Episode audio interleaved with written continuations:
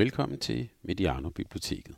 Her udvælger vi tidligere udsendelser fra Mediano håndbold, som stadig kan være relevante og inspirerende. Denne samtale om spilintelligens og kognitivt load er i den grad fortsat relevant. Johan Strange mødte i januar 2020 ægteparet Pia Enager, som er Ph.D. i neurofysiologi, og Christian Christensen, der er cheftræner i Ribe Esbjerg. De gav et indblik i, hvad der sker med en håndboldspillers hjerne i pressede situationer. Men også om, hvordan man kan træne spilleres evne til at håndtere pressede situationer. Er spilintelligens en medfødt evne, eller er det noget, der kan trænes? Læn dig tilbage i bibliotekets bløde stole og nyd denne særlige Mediano Håndbold Lab udgave.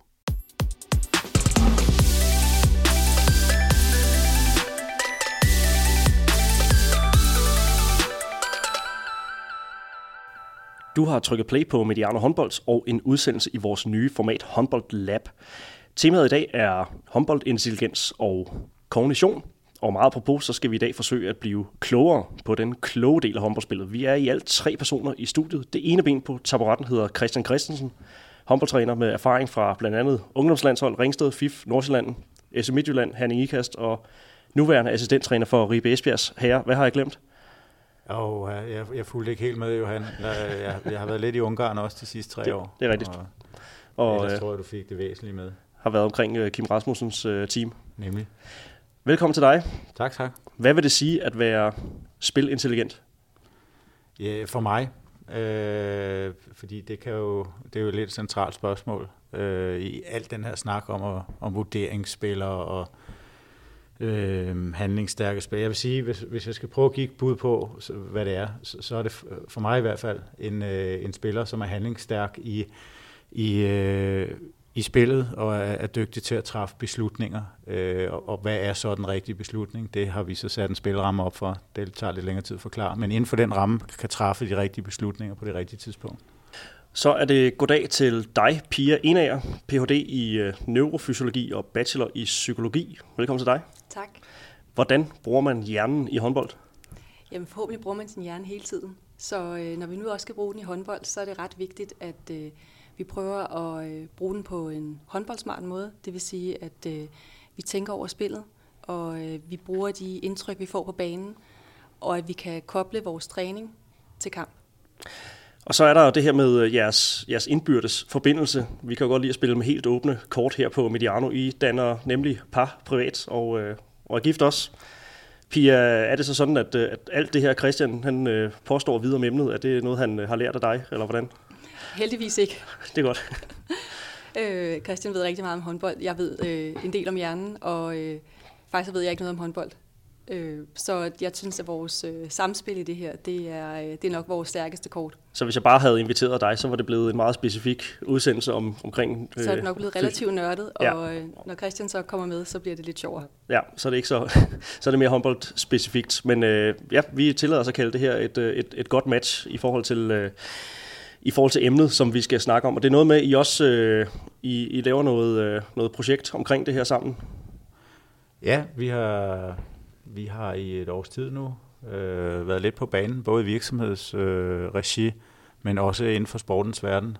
Øh, opereret lidt under, under det her med præstationsudvikling, og i den forbindelse er, er hjernen jo også et centralt element, og derfor så fandt vi ja, lige i den delmængde af, hvis man skal kalde mig en refleksiv praktiker og piger, nørden, akademisk nørd, så i, den, i det spændingsfelt, der har vi fundet mange gode øh, elementer, som vi har kunne skabe noget transfer til øh, eksempelvis øh, udvikling af mennesker. Og vi sidder her i Hafnia-hallen i øh, det sydlige København og optager, og det er noget med øh, et trænerkursus, som I skal over og være en del af, og faktisk skal tale om, om selv samme emne her. Ja, vi har under emnet øh, eneren, øh, som vi har let efter i mange år efterhånden, så, øh, og også fundet nogen heldigvis, men øh, under det emne skal vi ligesom komme med et bud på, øh, først piger på med lidt, med lidt teori i forhold til hjernens indflydelse på den del, øh, og jeg går så på praktikken nede i, i Hafnehallen bagefter, og skal, og skal give nogle eksempler på, på noget træning, hvor man øh, øh, lægger det kognitive load, altså øh, stimulerer spillerne lidt hårdere under pres, øh, fordi vi har en formodning om, at det er den træning, der måske kan ja, være lidt banebrydende. Jeg satser på at, øh, at blive klogere i løbet af den, øh, den næste times tid her, og så kan jeg forhåbentlig få koblet det, som vi snakker om, til øh, noget, øh, noget, noget praksis også, når jeg kan kigge på jer på, på, på gulvet, eller kigge på, på dig nok primært på, på gulvet, Christian. Men øh, ja, så er forudsætningerne for at tale om emnet ligesom øh, etableret. Skal jeg måske lige indskyde, at vi sidder i et meget festligt øh, oppyntet lokale her i øh, Hafniahallen. Der skal være børnefødselsdag om, om et par timer, så der er, der er masser af flag og lys på bordet. Det, det er meget hyggeligt. Det er meget motiverende, ja. Ja, det er det. det må man sige. Du lytter altså til en udsendelse hos Mediano Håndbolds under en paraply, vi har valgt at kalde Håndbold Lab. Det er udsendelser med det særligt nørdede indhold. Du har formentlig trykket play på den her, fordi du er nørdet og nysgerrig på håndboldspillet og dens mange mekanismer. Det kan lade sig gøre, fordi vi har Sparkassen Kroniland i ryggen. Det har vi haft siden den spæde begyndelse, som snart daterer sig hele to år tilbage. Tak til dem. Humboldt Lab er som sagt et nyt format, vi har tænkt os at opprioritere her på kanalen Mediano Håndbold. Det er et format, der er tiltænkt den mere videnskabelige del af håndbolden, og hensigten er, at det bliver en platform for vidensdeling, udsendelser, man kunne risikere at blive klogere af. Det er også udsendelser, som er lidt mere tidsløse og noget mindre øh, aktuelle. Det, det vil sige, Christian Christensen, med andre ord, han er ikke her i dag for at snakke om forventningerne til, øh, til resten af sæsonen i Ribe Esbjerg. Bare som et eksempel. Alle må lytte med. Det er ikke kun tiltænkt et ultra smalt segment af ambitiøse trænere og spillere, men det er for dig, der gerne vil dykke endnu mere ned i de specielle aspekter af sporten. Det kan være den mentale del, som kan man sige, er, er overordnet for i dag. Det kan være fysisk træning. Der ligger en udsendelse fra for ganske nylig med Lars Mikalsik. Og det kan også være det taktiske værksted, som du måske kender fra fodboldudsendelserne. Nu er udsendelsen i hvert fald varedeklareret. Mit navn er Johan Strange, og rigtig hjertelig velkommen. Pia, jeg vil gerne, øh, vil gerne starte med, med, med dig her. Den her, øh, den her videnskab, hvis vi snakker om, om det her som, som, idræts, øh, som idrætspsykologi øh, på en eller anden måde, det er jo noget, som nogen mener er sådan lidt diffust øh, at, gribe, at gribe fat i, noget som er svært at finde rundt i, fordi det sådan kan være præget af flere forskellige retninger og bevisninger. Øh, noget, som der måske ikke altid findes et, et endegyldigt svar på. Hvor, hvor, meget af det tager du, øh, hvor meget tager du hensyn til det i din, din praksis? Øh, jeg kan godt forstå pointerne med, at det kan være svært at finde rundt i. Og øh, jeg tror også, at øh, at jo mere man ved, så ved man også godt, at man, øh, der er mange huller i, i den eksisterende viden, øh, som vi har. Men øh, jeg synes, den, øh, den grundviden, vi har omkring hjernen og hvordan hjernen fungerer, den synes jeg stadigvæk er interessant og, øh, og ikke mindst også relevant at putte ind i det her, øh, den her kontekst. Man kan sige, øh, jeg har også erfaring som underviser og lærer, og, øh, og hele den her læringssituation er jo overførbar i hvert fald også til spilkoncepter. Ja, det er noget med, at du, er, du arbejder på gymnasiet ved siden af også. Ja, det er og øh, ja. ja, det er noget med moderne, eller hvad hedder det, med motiverende lærings Motiverende hjerneundervisning ja. rent faktisk. Ja, ja, det er rigtigt. Hopper eleverne øh, med på den galej? Det gør de. Det er godt. Ja, det gør de faktisk. ja. Øh, ja. Og det er jo nogle små skru igen. Altså, så vi kommer heller ikke her for at revolutionere håndboldspillet. Jeg kommer for at sige, at der er nogle små skru, som trænerne kan lave i, øh, i deres hverdag, for rent faktisk at få det optimalt ud af deres spillere dermed også sagt, at det er noget, som andre øh, former for trænere godt kan, kan, kan, kan lære noget af, eller folk, som beskæftiger sig med undervisning i det, i det hele taget. Ja. Evaluerer du rigtig meget på din egen øh, undervisning, og hele tiden finder sådan små knapper at, øh, at, at skrue på, og hvis der var et eller andet, der ikke lige, øh, der ikke lige spillede efter en, en, lad os sige, en, en time i psykologi, mm. så øh, går du hjem og, og justerer lidt på det? Ja. ja, ja sådan må det være. Og det tænker jeg også, man gør lige snart man er passioneret omkring noget, så øh, evaluerer man jo hele tiden selv. Og så er det jo så skønt, når man arbejder med mennesker, så får man jo også feedback hele tiden. Så det vil sige, at øh, som træner får man feedback, men det gør man jo også som underviser. Øh, så, så derfor så skal man jo hele tiden være forandringsbar.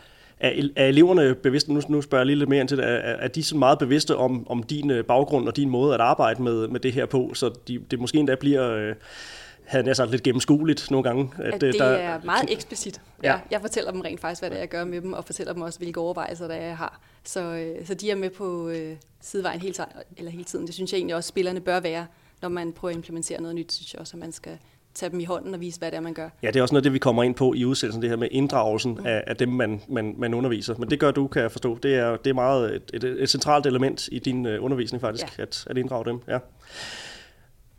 Christian, hvis vi øh, lige skal starte med, øh, med en eller anden form for, for afgrænsning, det er vel den videnskabelige tilgang, eller det er den, den videnskabelige tilgang til at, øh, at snakke om det. Når vi snakker spilintelligens, øh, håndboldintelligens, så er, det, så er det blandt spillere, vi snakker om, altså selve aktørerne, og ikke så meget ikke så meget øh, trænerne, det her med at have en, en stor håndboldhjerne. Øhm, men hvis vi lige tager sådan håndboldintelligens som et overordnet begreb, kan du så beskrive, hvad det er for nogle underliggende begreber, der ligger inden for, for det udtryk? Hvis, hvis vi skal holde det i, i, i den kontekst, vi er i nu, så vil det ofte være vurderingsspil. Altså øh, det at træffe en vurdering under, ofte under pres. Fordi man kan sige, når man ikke er under pres, så øh, er det sjældent svært at, at tage en beslutning. Øh, det er den ene del. Så, så, så lad os prøve at holde den i den kontekst, øh, håndboldkontekst, der hedder vurderinger øh, under pres.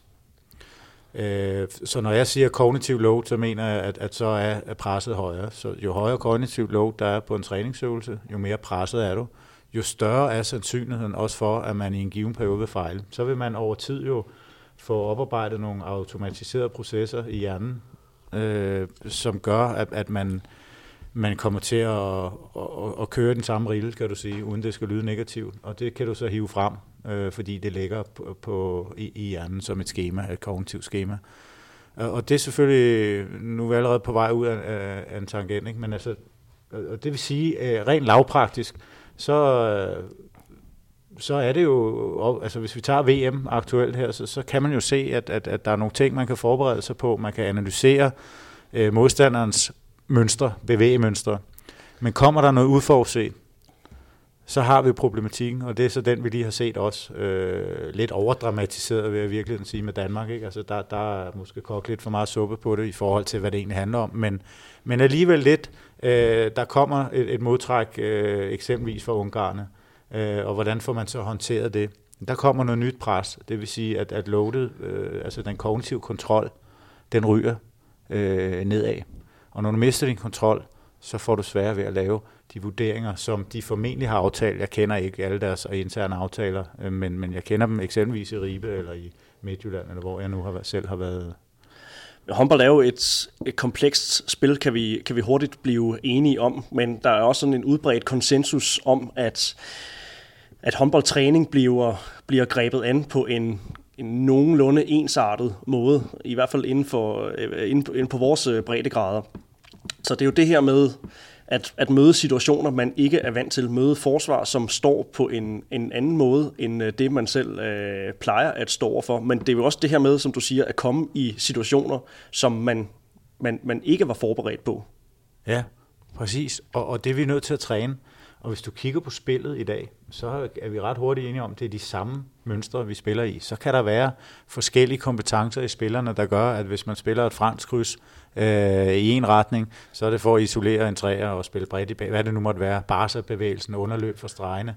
Alle spiller det, men min påstand er også, eller det er i hvert fald tankevækkende, at, øh, hvordan skal man forklare det, altså at, at alle spiller det samme. For, øh, det, det næste underliggende problem er jo, at, øh, eller afledte problem af det her er jo, at, at det ryger jo ned i ungdomsregi også. Og hvad er det så, vi træner? Jamen, så må vi jo også på et tidspunkt ramme ind i, at vi træner det samme. Og, og, og, og så samtidig vil vi gerne skabe unikke spillere, altså noget, altså enere spillere, som kan noget, som ingen andre kan. Og, og det, det, det er selvfølgelig øh, det, er det, der har provokeret mig, eller reflekteret mig, øh, og jeg er også blevet reflekteret af nogle folk fra fodboldens verden i nyere tid, det kan vi vende tilbage til, men, øh, og min kone øvrigt også, rusket godt grund øh, i tankevirksomheden omkring det, at bevæge mennesker imod, altså i virkeligheden snakker vi jo om at tage individuelle hensyn. Så nu er temaet for det, I skal snakke om på, på det trænerkursus, I skal være en del af her senere, det, det var det skabelse af, af eneren, og der, der er det så din, jeres påstand, at det er vanskeligt at skabe en ener, når alle miljøer er så ensartede, som, som øh, tilfældet kan sige at være. Ja, du, det, det er lidt statistiktænkning, ikke? Altså, det er lidt normalfordeling, vi kigger i lige nu og, og træner hen imod, øh, hvor vi virkelig skal ud og have fat i afviserne. Ikke? Øh, og det, det synes jeg er lidt pointen. Øh, der er mange, det, det skal ikke høre sådan, at, der, at det er bare generelt, men det er det, det, det er normalt fordelt vores træning, lad os sige det sådan. Pia, en, øh, en fællesnævner for de ting, som, som vi snakker om, de her begreber, som, som Christian snakker om, det, øh, det er jo stressfaktoren. Evnen til at kapere og håndtere stressede situationer i forbindelse med håndboldtræning eller, eller kamp. Øhm, lad os lige prøve at blive lidt, øh, lidt, lidt klogere på sådan, kan man sige, teorien bag det.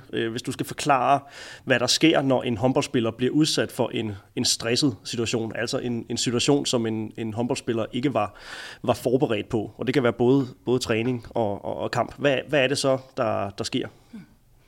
Man kan sige, øh, altså hvis vi nu tager udgangspunkt i, at det er en voksen spiller, vi har med at gøre, så, øh, så det, der ligesom er, bliver aktiveret, det er præfrontal, lapperne, altså den forreste del af hjernen, som skal være med til at vurdere, lægge en strategi, og også øh, behandle det her på en, øh, det vi kalder fornuftig måde.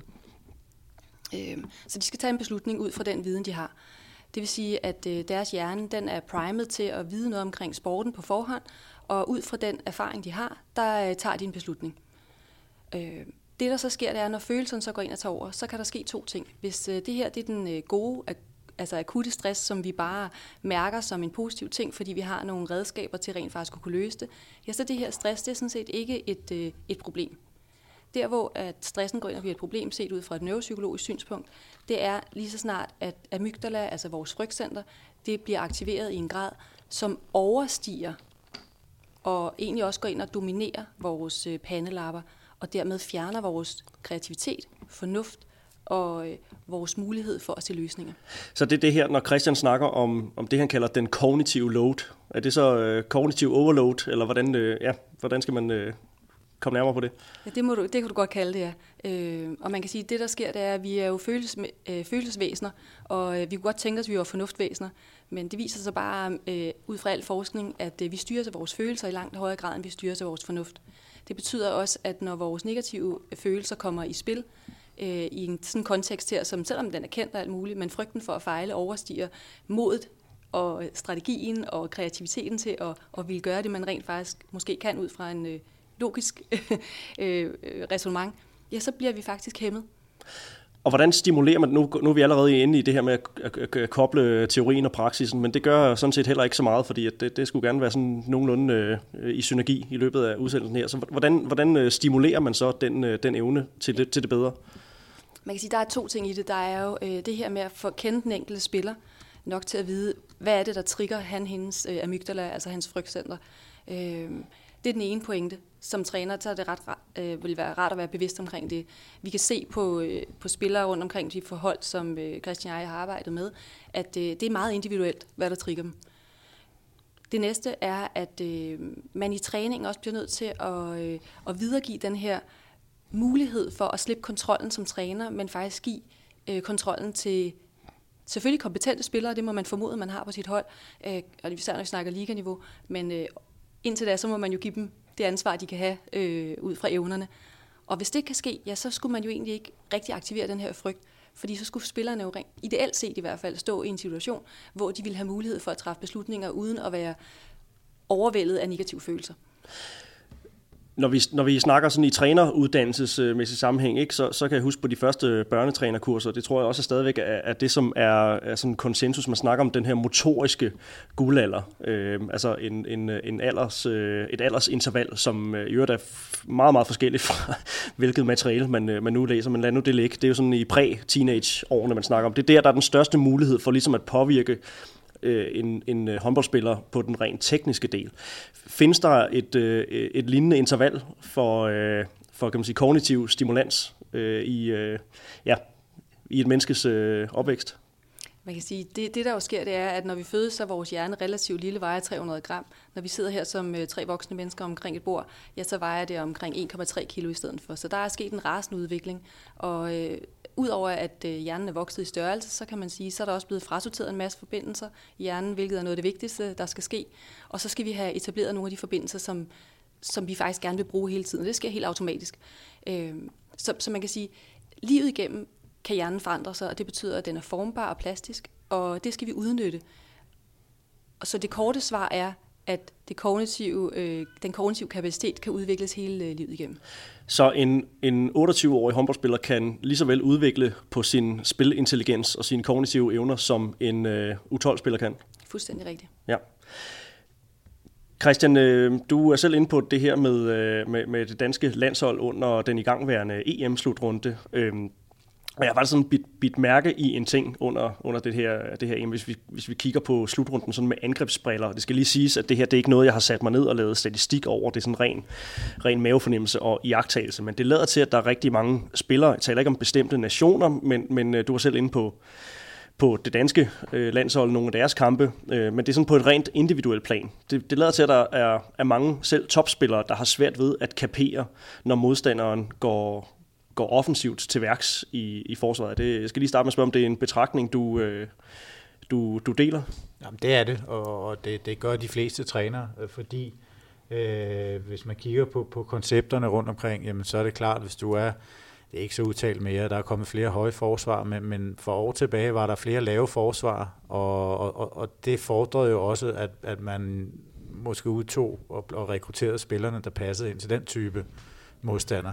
Øh, der hvor det bliver, eller sagt på, det, på en anden måde også, at i dag er det så variabel øh, på de fleste hold, og eller, og det gør, at man er nødt til at rekruttere spillere, der kan øh, flere, er mere alsidige, Alternativet er at have to forskellige typer på hver position, og det ser man jo også. Altså, John Jacobsen kan vi ikke huske mere, André Jørgensen har jeg lige mødt i Arendal. Altså, det var jo typer, som, øh, ja, som helst skulle have tabet stregerne op, men øh, hvis de ikke fik noget tryk på, så, så kunne de eksempelvis skyde så, så præcist og hårdt, at, at, at det, det var et kæmpe problem. Så lavede de 10 mål. Men gik man op og sagde bøge til dem på 10 meter, så kunne de ingenting. Altså så kunne man lige så godt tage dem ud. Ikke?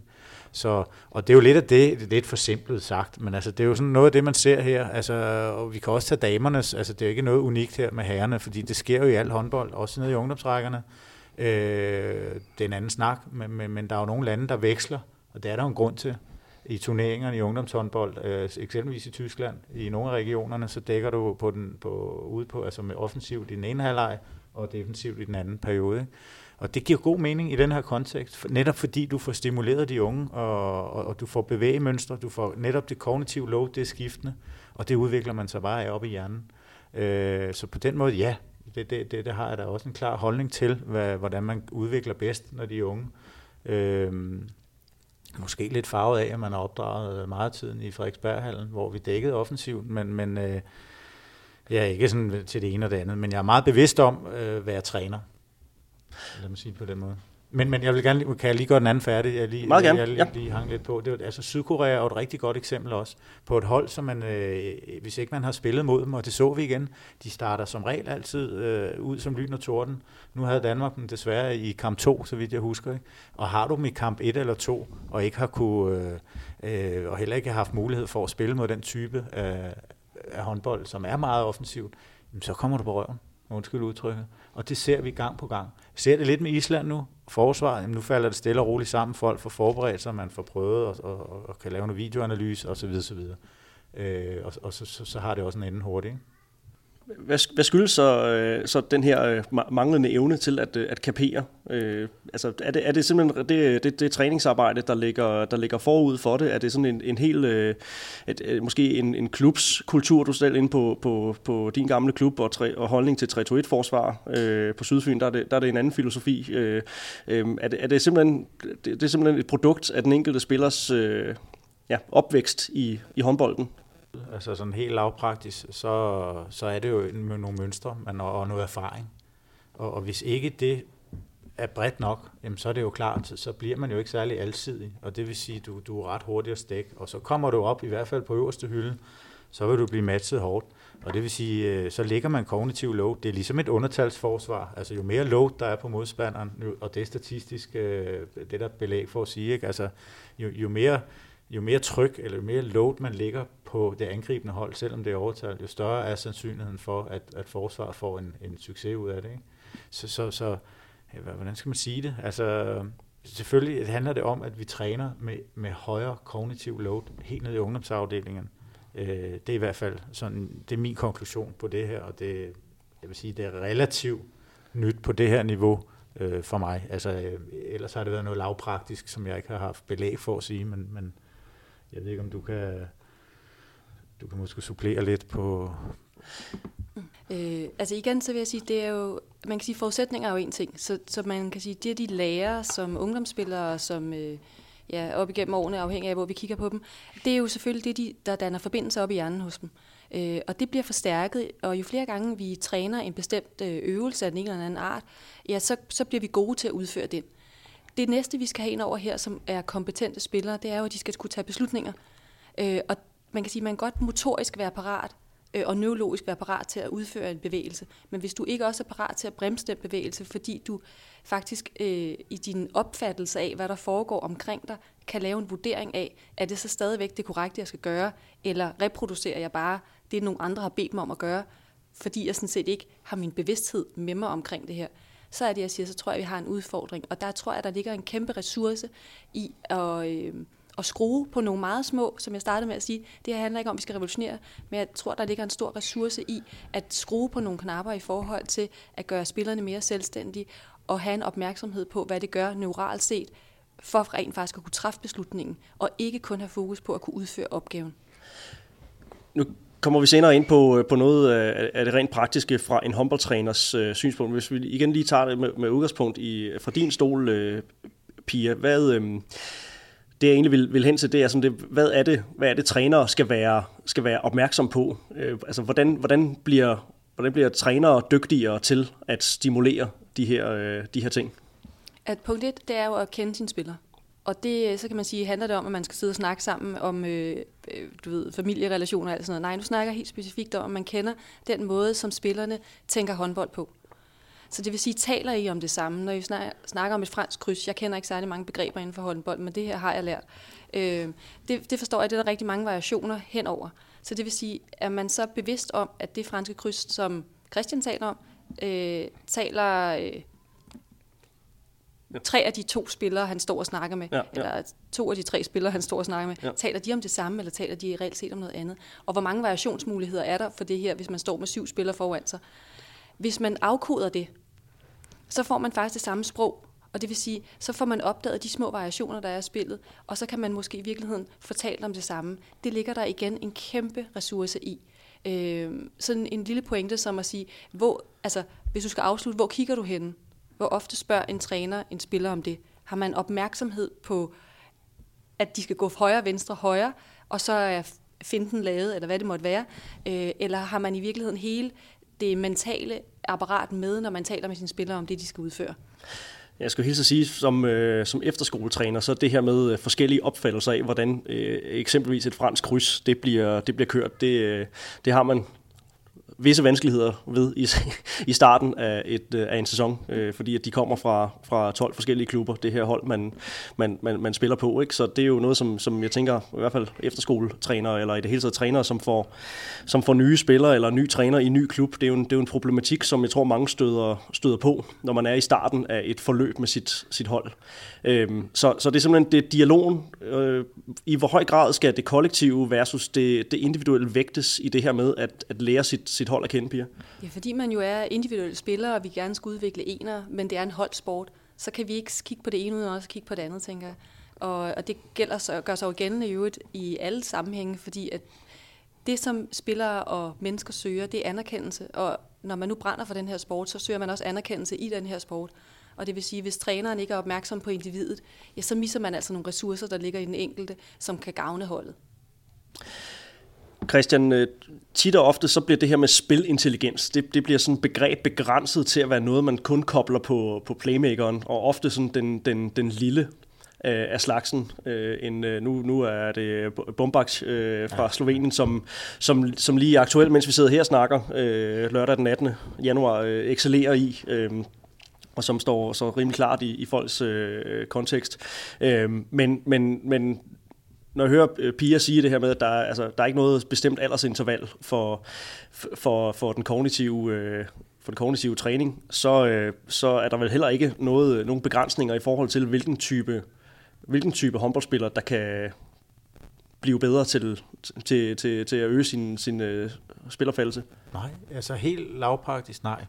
Men øh, der er et men, og det men, det, det, det synes jeg handler om, at, at vi, altså, hver træner har jo en idé om, hvad en god vurdering er.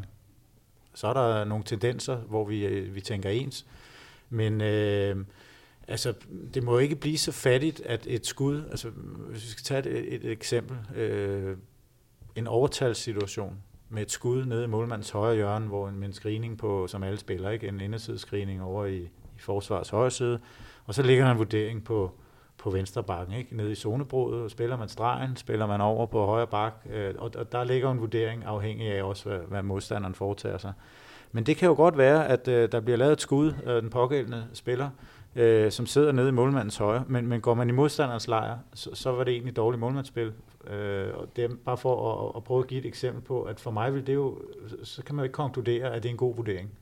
Det er et dårligt målmandsspil, frem for en god vurdering. Så man er nødt til også at track tingene lidt baglæns, og have en, en, øh, en lidt dybere øh, faglig begrundet øh, idé om, hvad er, eller filosofi, øh, det vi kalder koncept måske, øh, om hvordan vi vil gerne spille tingene, og inden for den ramme, der, kan, der skal vi jo så kunne være øh, dygtige nok som ledere til at åbne for eksempelvis for kreativitet, som er jo, øh, vi er igen ude i forskellige begreber. Og det siger mig også, der er jo begrebsforvirring i dansk håndbold og i fodbold og i alle steder, fordi vurdering, perception, handlingseffektivitet osv., det, det, det lapper lidt over. Derfor vil jeg sige, øh, øh mit, mit forslag til, til, til træner, der arbejder med det her, må være at, at få rammesat, hvad er en god vurdering. Ud fra det, og det må jo bero på en analyse på højeste niveau, ikke? Øh, ud af det, du har til rådighed også, og så videre. Så det er jo komplekst, ja. Ja, for, altså fordi det, det starter jo med nogle, øh, nogle, nogle, nogle definitioner. Altså, men er det den, du siger, en analyse på højeste niveau? Kan du lige prøve at uddybe det? Fordi det er jo ikke bare den enkelte træner, der sætter sig ned og beslutter sig for det. Det bliver det jo ikke nødvendigvis, det bliver ikke nødvendigvis et godt resultat af. Nej, men det er, det er jo lidt, altså man har jo et spilkoncept, og man har Øh, man har jo nogle rammer for, hvad man gør, specielt under pressing, og så, så bygger man det jo op med øh, fra 0 til 6 i åbning, og nu siger jeg et eller andet, øh, helst 5, for ellers skal du bruge to hænder, ikke? Øh, nej, det er gas. Men, men, men lad os bare sige øh, 3, det kan være et fransk kryds, og ud fra det, så har du, som vi snakker om tidligere, en 4-5 varianter inden for det, alt afhængig af, om det er et højt forsvar, et lavt forsvar, er det et blind spot, du kører på, øh, hvilken stregspillertype har du til rådighed, og alt, det, det er virkelig komplekst, hvis man skal nå det rundt. Øh, ja, hvad, øh, nu skal jeg lige svare på det rigtige. Jamen det er det her med, øh, med, med, med, med, med ja, begrebsafklaringen, ikke? Og, og, og det her med at få, netop få, øh, få dannet det rigtige fundament via en, en rigtig definition på, hvad er det egentlig, vi snakker om, når vi snakker vurdering og perception og split vision og, og, og de her ting. Ja. ja.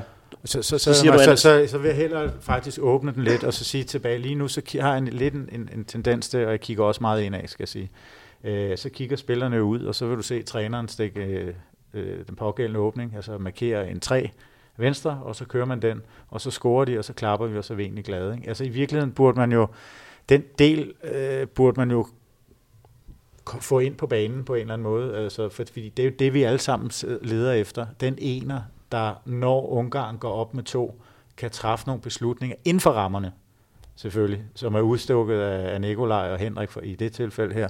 Og inden for de rammer, så tager de faktisk nogle beslutninger, øh, som, som, som gavner holdet, ikke? altså til, til holdets bedste. Hvis vi lige skal koble det til noget, noget Humboldt-historisk, ikke? Nu, er, nu har vi jo fået Ladegaard med på, øh, Thomas Ladegaard med på, på Mediano-vognen her, ikke? Så, øh, så det du siger der, det får mig sådan lidt til at tænke på, øh, på Ben Johanssons øh, svenske, svenske herrelandshold, og var meget berømmet for de her øh, timeouts, øh, hvor han jo egentlig bare tog timeouten, og så var det i høj grad spillerne selv, der der, der, der stod for at finde ud af i fællesskab, hvad de skulle, øh, hvad de skulle frem til. Var, var det simpelthen fordi, at det var en samling, øh, selvfølgelig var det en samling rutinerede spillere, det endte med at blive, og de, havde, de spillede mange år sammen, men, men at, at, kommer, den, øh, kommer de kognitive evner også i, øh, i spil der? Altså øh, det her med, at de i, i så høj grad selv er i stand til at træffe beslutninger? I den grad, fordi det andet hæmmer jo, kan man sige, det afgrænser jo muligheden for at nu kender jeg så og har været, været så heldig at træne, øh, været assistent for, den, for playmakeren, i hvert fald i, i mange årgange, øh, Magnus Andersson, Magnus som Andersen, er i Porto ja, nu. Og, ja. og det er jo lidt interessant, fordi han var jo netop typen, øh, som en nødvendig, han var jo ikke en skytte eller noget, men han var jo det, man vil kalde en spilintelligent spiller, men han fik jo rummet af Bengt. Øh, og, og det vil sige, at den ramme, at Bengt havde lavet for dem, var jo, det er jo ikke sådan, nogen vil også sige, at det er lidt laissez-faire, ikke? Altså, men nej, det var dybt, dybt øh, bearbejdet, og der var jo også hans bibel, Bengers bibel, altså, så der var jo et helt adfærdskodex og et spilkodex og så videre, som man gik igennem. Det var meget øh, trænet i bund, og, og, og, og, og bare for at sige igen, at rammen var jo sat, og så var det, at de kunne blomstre øh, inden for det, og, og de havde der indflydelse på det også, og så det vil sige, at du ramte lidt, hvad de var ikke bare motiveret til, men også hvad de var dygtige til. Men det var også andre spillere end Magnus Andersen, der, der, der bød ind. Ikke? Så altså, det var et hold fyldt med, med, med, med ledertyper og fyldt med, øh, med de her enere, som øh, vi skal også lige prøve at komme lidt, øh, lidt nærmere ind på. Jo, jo, og, og, og vi må heller ikke glemme den her snak, at, at men det er så forudsætningen, at, at kompetencerne er der. Altså, at de så kan være forskellige fra hold og fra spiller til spiller. Det, det, det er vi helt med på, men forudsætningen i den her snak er også, at at de mestre øh, de, de, de mest basale, altså kaste, gribe øh, ting. Ikke? Jo. Hvis vi snakker om den, den komplette håndboldspiller, så vil man på en eller anden måde kigge på hele paletten, altså ud over det, vi snakker om i dag. Øh, hvad, for, hvad for nogle andre evner på paletten, hvis vi skal, ja, skal vi definere det som de kognitive evner. Øh, hvad for nogle evner kobler det sig til? Er det, er det primært de tekniske egenskaber, som de spiller sammen med? Altså spillerens faktiske evner med bolden, eller de fysiske egenskaber, altså hvad spilleren med sin krop er i stand til at gøre øh, andet. Hvad, øh, hvordan, hvordan spiller de her ting sammen? Altså, jeg tænker, at de der to parametre kan du i hvert fald ikke skille ad vel på banen. Det må, det må være den første øh, konklusion, vi kan lave, at, øh, at det, det må være forudsætningerne. Men derudover synes jeg, at en ret stor del af det er jo øh, de mentale, øh, det mentale del af, af spillet. Og det er jo det, vi i hvert fald også, man kan sige, vi tager den mere lavpraktiske vinkel i dag, også øh, vores snak her, det er jo sådan, hvordan arbejder nerve, øh, nervecellerne sammen op i hjernen, men, men man er bare nødt til at forstå, som jeg også øh, pointerede lidt tidligere, det her med følelsernes indvirkning på, hvad der sker, når vi kigger helt lavpraktisk op i hjernen, så er det faktisk det, der er med til at bestemme, hvad udfaldet bliver af vores aktion. Så godt, at vi har tænkt en ting, men, men følelserne er bare som dominerende i forhold til vores adfærdsudførsel. Ikke? Og lad os prøve at, at blive lidt i det, det lavpraktiske her, ikke? fordi at, øh, vi, vi skal snakke om, hvordan man sådan rent, øh, ja, rent praktisk kan, kan gribe det her an. Øh, vi har allerede sådan lidt fået sat rammerne øh, for det, det her med at øge stresspåvirkningen øh, og, øh, og ja, øge stress, stressfaktoren for spillere, øh, og det er jo noget, der starter på, på, på, på træningsbanen. Øh, ja, Christian, hvordan, øh, hvordan, hvordan træner man det her? Første omgang, så, så, så, så handler det også om faglighed. Altså det handler jo om, at man har en, en, en chef eller flere. Øh, det behøver så kan være en chef, det kan være der er mange konstellationer, men flere træner, som har værktøjskassen i orden, øh, så man kan stimulere og ved, hvad det er, man egentlig stimulerer. Vi skal vide som udgangspunkt, og det er step 1, vi skal altid vide, hvad det er, vi træner. Så når jeg kommer ned og banker dig på marken på ord, når du er ved at træne dit øh, overhold, så, så skal du jo i princippet kunne svare begavet på, når jeg spørger, hvad er det, du laver her? Det er sådan øh, en, jeg selv er blevet belært med, jeg synes, er meget god tommelfingerregel. Så er vi tilbage til den her øh, snak, øh, som, som Thomas Ladegaard havde med, med øh, Leif Mikkels omkring Vlado Stensel. Ikke? Og det var jo meget sådan, den filosofi, det er ikke med at, at hele tiden gøre sig bevidst, hele tiden lige træde et, uh, ja, et, uh, lige, lige flyve lidt op i helikopteren og kigge på det, man selv laver, og, uh, og, og stille kritiske spørgsmål til det. Ja, og det skal gerne kunne række ud over også, hvad man selv uh, har erfaret. Det er jo tit den, vi falder i, både tidligere spillere og tidligere trænere, eller Ja, altså så vil man jo tit gøre det, man er god til selv. Det er ikke sikkert, det er det rigtige. Øh, og derfor skal man være i stand til at kunne lave en analyse, øh, og med, med ungdomsholdene helt lavpraktisk vide, hvad, hvad er det egentlig, vi træner op. Og som ungdomshold er klar, så, så handler det jo om at lave en så alsidig træning som overhovedet muligt, men stadig have en vej mod målet. Altså, vi skal vide, øh, at vi hele tiden øh, træner hen imod, øh, ikke nødvendigvis kun at vinde. Øh, det, det behøver ikke at være det overskyggende, men imod udvikling. Øh, vi skal prøve at sætte lidt begreber på. Så, Jamen, hvis jeg lige må, ja, må det, er, ja. der. det er dig, der styrer øh, det. knappen. Du kan bare slukke for mig. det, Ej, det har jeg ikke tænkt mig. Men, men jeg, jeg er sådan lidt nysgerrig på det her, fordi det, det som... Øh, det, som, som jeg ofte bliver mødt af, når jeg sådan snakker med, øh, med, med andre trænerkollegaer og snakker med folk i miljøet, så det er sådan en udfordring, som, som de bliver, bliver mødt af, eller som de oplever, at spillerne bliver mødt af. Det er det her med, at, at øh, der i mange klubber mangler en, en, en rød tråd. Ikke? Det vil sige, at så som U10-spiller, så har du en. Øh, det kan være, at det starter som en forældretræner. Det handler måske for vedkommende bare om en masse stimuli og aktivitet, noget knald på. Så får du en ny træner som, som U12, og så, så får du en ny træner som U14. Og, og så når spilleren er blevet 25 år, så har vedkommende måske haft... Øh, 10-11 forskellige trænere. Øh, ja, Pia, hvad, hvad er det, det gør ved en, en, en spillers øh, egenskaber, at, at blive mødt med så mange forskellige øh, ja, trænertyper og spilfilosofi øh, og overbevisning osv.? Hvordan, øh, hvordan, hvordan påvirker det hjernen? Hvis vi tager ja-hatten på, så er den ene side er jo, at jo mere variation, jo større øh, kompleksitet i det netværk, vi har oppe i hjernen. Hvis vi øh, så går lidt mere lavpraktisk til værks, så kan man sige, øh, i hver af de her steps, som øh, spillerne vil opleve, der vil de også opleve, at der er noget, at de er gode til. Der er noget, hvor de bliver belønnet. Så er det bare sådan, at hjernen øh, vil rigtig gerne have det sjovt. Og det vil sige, at vi søger den her belønning hele tiden. Og øh, når man så skifter træner, så bliver det nogle gange lidt svært lidt op ad bakke, fordi der skal ske noget andet, end det man egentlig startede ud med at skulle, eller man kunne sidste gang. Og så sker der nogle gange det, at man træder et skridt tilbage og gør det, man plejer at gøre, fordi så får man den her belønning, fordi man ved, at man kan godt sætte den der, eller man kan godt lave den aflevering, eller hvad det måtte være. Og, øh, og, og hvis man så ikke som den nye træner er bevidst om, hvad for en udgangspunkt den her spiller har for at kunne arbejde videre i den progression, ja, ja så får man i virkeligheden gået et skridt tilbage, og så er spørgsmålet er, hvor meget får man egentlig udviklet. Så er jeg med på, at alder og alle de her andre faktorer er selvfølgelig med, så kompetencerne udvikler sig med tiden, men, men jeg vil stadigvæk våge den påstand, at der er en ressource i at tage udgangspunkt i der, hvor de kom fra, der hvor belønningen er, der hvor hjernen gerne vil være, og så gå videre derfra. Jeg oplevede nemlig for nogle år siden en, øh, en træner, som skulle overtage et, øh, et hold, som jeg trænede, og, øh, og jeg tilbød jo, at jeg godt ville sætte mig ned og snakke med vedkommende om, om det hold, han ligesom skulle overtage, og han sagde pænt nej tak, tak for tilbuddet, men han ville godt selv danne sig sit, sit indtryk. Han ville bare gerne vide, om der var nogen, der er mødt ind til, til den nye sæson med, med, med, med skader osv. Så, så det har folk jo også en forskellig øh, tilgang til, men, øh, men det er altså din overbevisning, at, at det altså er en, en, en god idé at have et, et, forhånds, et vist forhåndskendskab til øh, holdets og, og, og, og de enkelte spillers historik. Hvis man ønsker at ramme dem og ønsker at forløse deres potentiale, så vil jeg sige, at det er ikke sikkert, at han skal tale med dig om det, fordi det kan være, at han tænker, at der er, du er forudindtaget med nogle bias der, som gør, at du ikke måske er, er helt øh, objektiv i din vurdering af dem, og det ønsker han at være. Man skal altså minimum tale med spillerne i hvert fald, ja. Og så vil jeg sige, at det er en ressource at, at, at komme ind med, med din, den viden, man nu engang har om de spillere. Det vil jeg jo aldrig selv have sagt nej tak til. Men, øh, altså det her med fuldstændig ren tavle, den, den er aldrig helt ren. Eller det bør den aldrig være man kan sige, at tavlen kan godt være ren, men, øh, men for at man arbejder videre, så er man nødt til at putte på tavlen. Så, øh, så derfor så kan man sige, at han godt har et ønske om det, men, øh, men spillerne må jo alligevel komme med deres input og sige, hvad det de kan.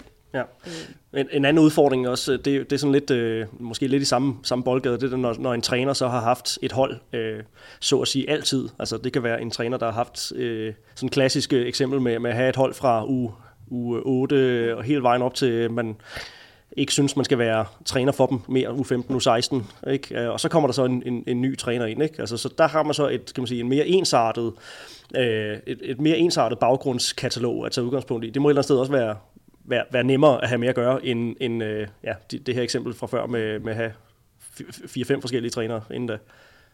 Helt bestemt. Øh, ja, og det er jo man kan sige, det er jo ikke sikkert, at spilleren er blevet udviklet mere, fordi de har haft den samme træner i øh, syv år eller et eller andet. Det er jo ikke øh, det samme som, at de har haft syv trænere og, og så er blevet udviklet mindre.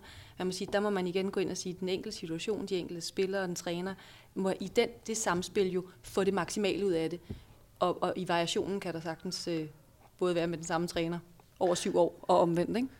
Nu fik jeg faciliteret det her med det, det rent øh, praktiske, men jeg synes jo alligevel, det, det gav mening det her med at få noget, øh, noget, noget mere baggrund øh, på det. Christian, nu fik jeg afbrudt dig lidt i det her med det, er så fint. Det, er det, så fint. det, praktiske, det praktiske arbejde, men du må gerne øh, arbejde, øh, arbejde dig videre ind i, i det. Hvordan, øh, hvis der sidder trænere og lytter, som nu ikke lige øh, er i, i København her i, i dag og kan kigge på, hvordan man rent praktisk kan arbejde med det, kan du så prøve at sætte lidt, lidt, lidt nærmere over på det? Ja, men, men øh, altså i, i første omgang, så handler det jo om, om mod os. Altså, vi har snakket faglighed. Man skal selvfølgelig vide, hvad man laver. Punktum slut. Øh, mod er en anden ting. Man kommer også ind i ofte i miljøer, ungdomsmiljøer, hvor, hvor der er stærke kræfter, som kan forstyrre trænerens kognitiv kontrol, hvis man kan snakke om det også. Det er et andet kapitel, men i den her sammenhæng giver det god mening. Øh, forældre, forventninger, øh, samfundsudvikling generelt. Det er ikke nok at være nummer to. Man skal være nummer et, uanset hvilken arena man er på. Om det er på telefonen, på sociale medier eller i håndboldhandlen. Det er sådan set underordnet. Øh, og helt lavpraktisk, så betyder det jo, jeg kan huske det fra, fra da jeg selv startede inde i Frederiksberg, ikke anede, hvad offensiv forsvar var. Øh, og skulle kaste mig ud i det øh, med Claus Andersen og Svend Hjort hængende ud, og selvfølgelig kiggende nysgerrig på, men, men øh, også ubevidst gav det jo et pres på en ung træner, som fordi man blev bedømt, ikke? og der var nogle forventninger. Og det samme hernede, når vi går fra kursus, så, så har vi jo tit oplevet, at, øh, at folk, altså, man er usikker, fordi det er noget nyt.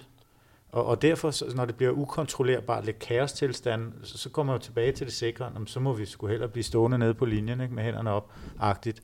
Øh, og, og der er mit råd, at man, og håb, at man ligesom, eller budskab i hvert fald, at, at, at man, man tør, altså slip, slip, slip sig fri, øh, tillade fejl, kaosspillet, og altså som Sorninger sagde, øh, så kan man lige ham eller være ude i Brøndby, men, men altså, det, det, for ham handlede det om at skabe kaos hele tiden øh, i træningsregi, og det kunne, altså, det kunne han så overføre og lave noget transfer til kampene osv., ikke? men Øh, Men er det, er det din oplevelse, uden, igen uden at, øh, at skære alle over en kamp, og uden at, øh, at, at sætte sådan en, et lidt dystopisk øh, billede af, og lidt fortegnet dystopisk billede måske af, af, af den danske ungdomstrænerstand, eller trænerstand i det hele taget, oplever du så, at, at for mange har svært ved at, at give slip? Altså, det bliver meget inden, det bliver meget sådan rammebaseret. Jeg vil starte med at sige, at generelt har vi jo rigtig dygtige træner, så, men, men det handler jo også om at hæve overlæggeren. Fordi når vi konstaterer her i starten af programmet, at vi ikke kan finde enerne på, i hvert fald ikke på damesiden, har vi haft svært ved det, ikke? Øh, så, så er det også fordi, at, at, at det, det er jo det, vi, vi vil jo gerne, det er jo en passion, når man har været og er håndboldtræner identitet, så, så vil vi gerne ind og påvirke de ting her, og også at lære fra os. Øh, så ja, altså slippe sig løs, øh, ture fejle, det, det er så nemt at sidde og sige, men, men det er det, det handler om her. Og derfor vil jeg også, når jeg kommer ned, så har jeg også nogle øvelser med i dag, som jeg ikke har prøvet før, øh, men som jeg er blevet inspireret af andre steder og har forberedt, og der er en dybere mening med det.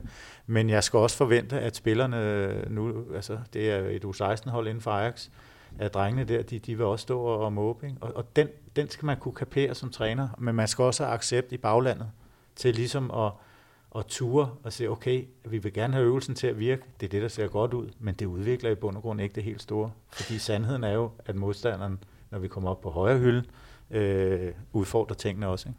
Hvor meget spiller, øh, spiller sådan turneringsstrukturen ind i, øh, i, i, i det her, sådan, hvis vi snakker øh, i ungdomsregi i hvert fald? ikke? Fordi det, det er sådan det, der ofte bliver bliver i talsat som sådan en begrænsende faktor. Ikke? Altså man har sådan et, et, øh, et vindue fra hvis man ikke er efterskole, hvis man er en almindelig klubtræner, ikke, så er det sådan fra maj måned og frem til, øh, til, til september cirka, hvor der er noget, noget turneringsstart. Øh, så har man sådan et vindue til at træne på de ting, man gerne skal øh, kunne levere, og så resten af den tid, man har spillerne i den pågældende sæson, er, er faktisk meget sådan, så skal vi levere det, vi har, det, vi har trænet. Altså, hvor, hvor meget oplever du, at sådan det der turneringsstruktur og presset for at præstere i, inden for de rammer øh, spiller ind? Jamen, det, det hæmmer jo nok i, i virkeligheden, men det bør ikke være en hemsko, altså lad mig sige det sådan, fordi øh, den dygtige træner vil øh, forhåbentlig da se altså, hele sæsonen og planlægge øh, ikke bare den ene sæson, altså i en, en, en lille cyklus, men kigge længere frem. Øh, men, men jeg ved godt, det ikke er sandheden. Jeg ved godt, at vi, de fleste trænere øh, bliver mål og vejet på, om vi vinder og taber. og det er jo den kultur, der er råden, pilråden. Øh, det der med at vinde begrebet, øh, det, det, det er jo i den her sammenhæng også gået helt skævt. Ikke? Altså, for mig så vinder man, når man præsterer øh, bedre end det aftalte. Sådan helt lavpraktisk. Øh, og derfor kan du godt øh, vinde, uden at, på, at vinde på resultattavlen i virkeligheden. Men, men det kræver noget mod, fordi at du vil have 10 forældre, som står og forventer øh, med live Facebook kørende, at, at der skal vindes her, og resultattavlen, og det kører. Ikke? Øh, jeg, jeg er ikke sådan derude, hvor jeg som ikke vil have resultattavlen, for der er meget god feedback i et resultat. Eksempelvis i forhold til at matche modstanderne. Men det er en anden snak, Johan. Ja, ja. Øh, men, så, så jeg synes, de dygtige træner formår jo at bruge de rum, øh, læringsrum, og opstille de udviklingskriterier og mål og ambitioner øh, på den lange bane. Og, og, og det, er måske det, vi mangler lidt, men jeg kan godt se, at det er svært at være ungdomstræner i dag, sagtens. Ja, der er det udefrakommende pres igen en, øh, en, en væsentlig del af det. Hvis vi lige øh, afslutningsvis skal snakke om det her med eneren, som også er sådan hele, hele rammen for det øh, kursus, som I som nævnt er en del af i dag. Øh, Pia, kan du fra din stol sådan sætte en, en, øh, en, en definition, en eller anden form for, øh, for afgrænsning af, hvad det vil sige at være en ener inden for en, en given sportsgren? Øh, det man kan sige, det er, at alle hjerner er unikke. Ikke? Så, så selvom vi deler vores sådan overordnede anatomiske struktur, så de erfaringer, vi har med os, gør os jo til ener. Og det potentiale, der derved kan blive løst i den enkelte spiller, kunne I potentielt gøre ham eller hende til en ener. Har alle øh, potentialet for at blive eneren? Ja, fordi okay. det, der vel er interessant i, øh, i, et, altså i, et, øh, i en holdsport, det er jo, at øh, det er pladsspecifikt. Så øh, for at du kan blive en særlig dygtig udøver på din specifikke øh, situation, så er det jo det, du har erfaring øh, med dig, og derfor bør du jo i virkeligheden, teoretisk set i hvert fald, have den mulighed det kan jo selvfølgelig være, være vanskeligt at have med at gøre, men kan sige, du, du arbejder faktisk med større øh, trupper til daglig, end det, som, øh, som, som, som Christian øh, gør. Øh, hvordan, øh, hvordan balancerer man så det her med at få, få eneren og kollektivet til at spille sammen, og hvordan, hvordan når du nu arbejder med, med jeg lad os sige, 25 unge mennesker på en gang, afhængig af, hvor mange der har sovet over sig, øhm, øhm, ja, hvor, hvor meget... Øh, hvor, hvor, hvor meget har man plads til den, den, til, til, til at til gode se den, den enkelte i sin daglige, øh, i sit daglige virke, sin daglige stimulans. Man kan sige, hvis øh, altså, skolekonteksten er jo en helt anden, den vi sidder i her, så, øh, så hvis jeg sådan, altså det, er, det er jo langt sværere med 30 elever på øh, 45 minutter, ikke? det er der ikke nogen tvivl om, men man kan sige, heldigvis så har man jo i håndboldregi øh, lidt færre elever, øh, spillere nemlig stående foran sig, og, øh, og det der også er interessant, det er, at man har faktisk mulighed for at arbejde med dem individuelt, fordi at der kan køres i forskellige tempi, og det er det, der hedder varieret, varieret træning slash varieret læring. Ikke? Og, øh, og så er det jo også sådan, at øh, man ser dem måske tre gange om ugen, Øh, det gør jeg heldigvis også. Og, øh, og det vil sige, det er ikke sikkert, at man ser den enkelte hver gang, men som Christian snakker om lige før, så er der progression, og der er et års perspektiv hen over det her. Og det er man nødt til at have med ind i sin vurdering, når man øh, kigger på den enkelte elev slash den enkelte spiller. Det enkelte menneske, man står foran og skal udvikle. Så er det ikke bare i nuet, men det er fremtidsrettet. Christian, inden vi, øh, vi gik på, så har vi jo, øh, og du har også nævnt det i, i udsendelsen her, med det her med, at man har snakket om, øh, om, om eneren i, øh, i, rigtig, i rigtig mange år. Ikke? Og det gælder for den sags skyld ikke kun på, øh, på, på, på damesiden, ikke? Men, men, men herrehåndbold også i, i talentudviklingsregi osv., så, så snakker man jo rigtig meget om, om det her med, med, med at udvikle eneren. Ikke? Vi skal hele tiden øh, udvikle den, den, den næste ener. Øhm, men men, øh, men får, vi, får, vi skabt, får vi skabt rammerne for, at, øh, at, at eneren kan, kan, kan blomstre?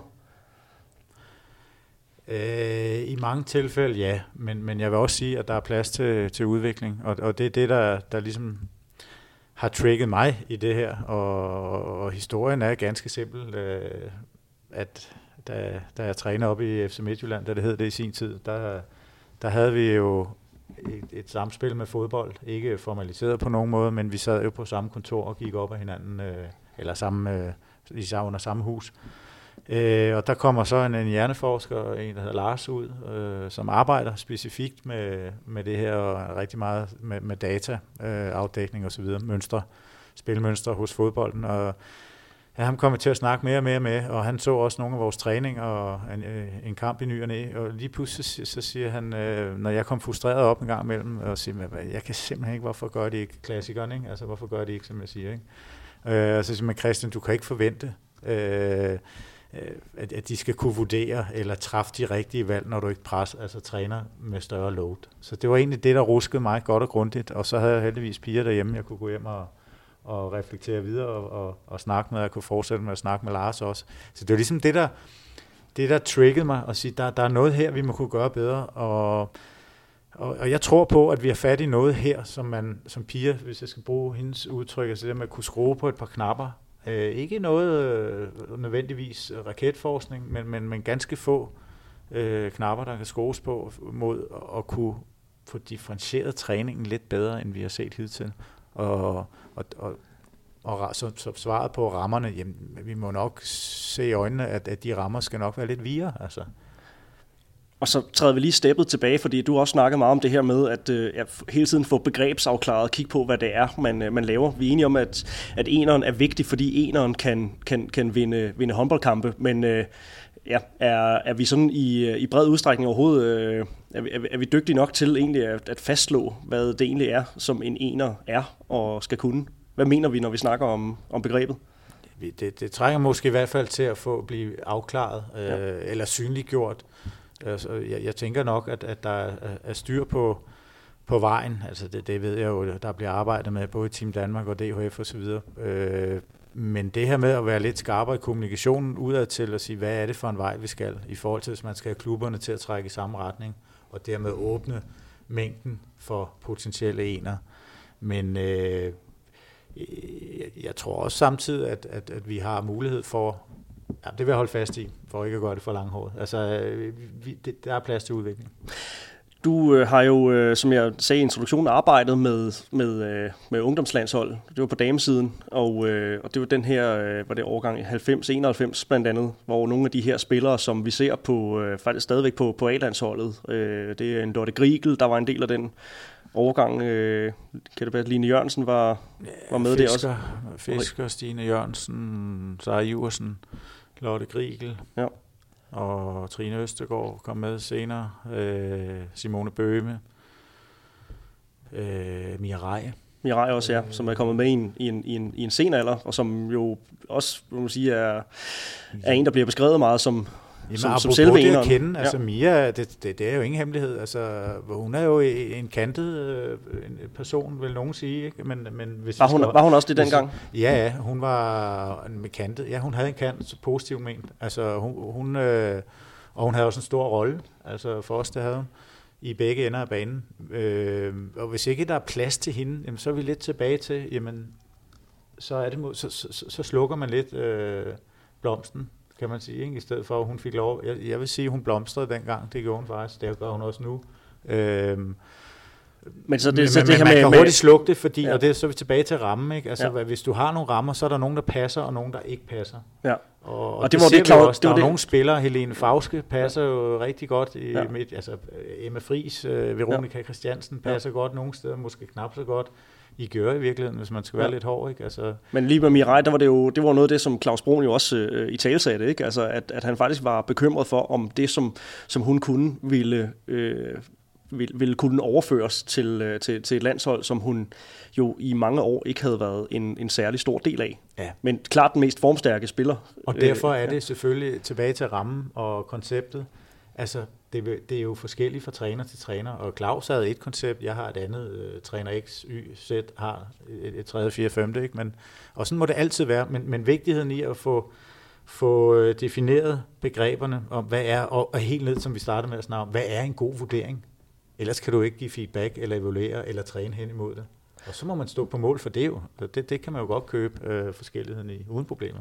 Men det her med, at vi har talt om det i, i mange år, for eksempel på dametid, hvor meget var I bevidste om det dengang I arbejdede med, øh, med, med de her, som nu er rutinerede A-landsholdsspillere, da de var, ja det hed Y-landshold dengang, i dag vil man nok kalde det øh, U, U18 eller U19, en eller anden øh, form. Altså hvor, hvor meget fyldte det dengang? Øh?